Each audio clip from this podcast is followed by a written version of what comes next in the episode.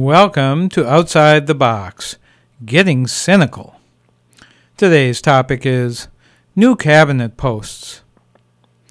Everybody keeps saying Donald Trump is different.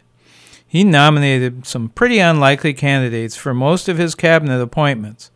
So maybe Trump will also create some new cabinet positions to reflect his special interests. For example, there could also be a Department of Corporate Irresponsibility to work with the current Environmental Protection Agency. No doubt the Koch brothers, Charles and David, would be high on the list of possible nominees. Or the Department of Fashion, headed up by Ivanka and Melania Trump.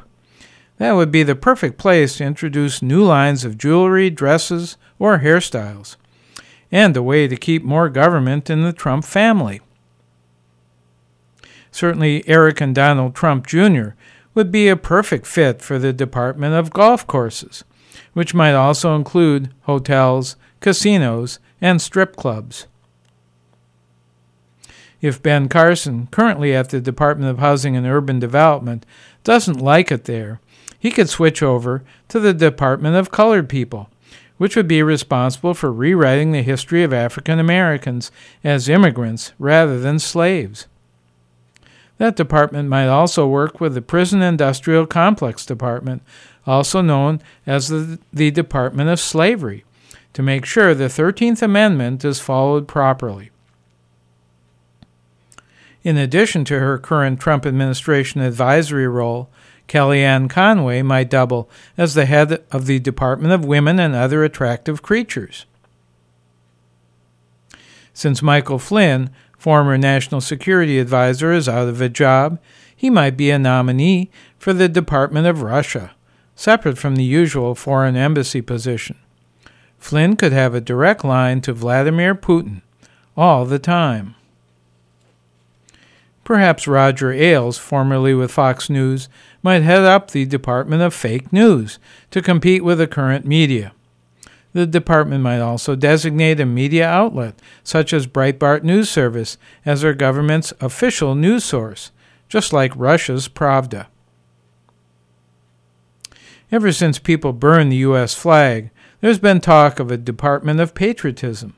This could single out for deportation people who are not standing with their right hand over their heart during the Pledge of Allegiance. It could also criminalize anti Trump speech of any kind.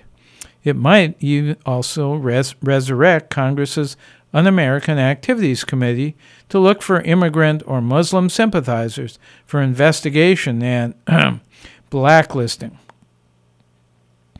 The Department of Patriotism could work hand in hand with the Department of America First, exposing people who buy anything made in China, Bangladesh, or Mexico.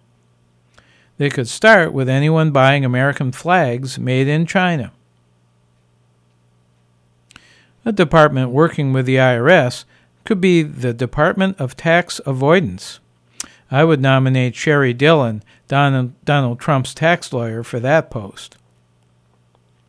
And finally, given all the debate about the Trump business empire and withheld tax returns, it seems only natural to create a Department of Conflict of Interest to monitor whether Democrats or turncoat Republicans are receiving any money for the speeches they make and who is paying them.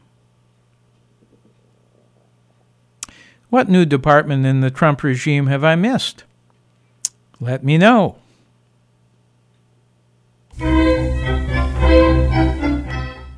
I'm Larry Dansinger, finding this whole government to be surreal.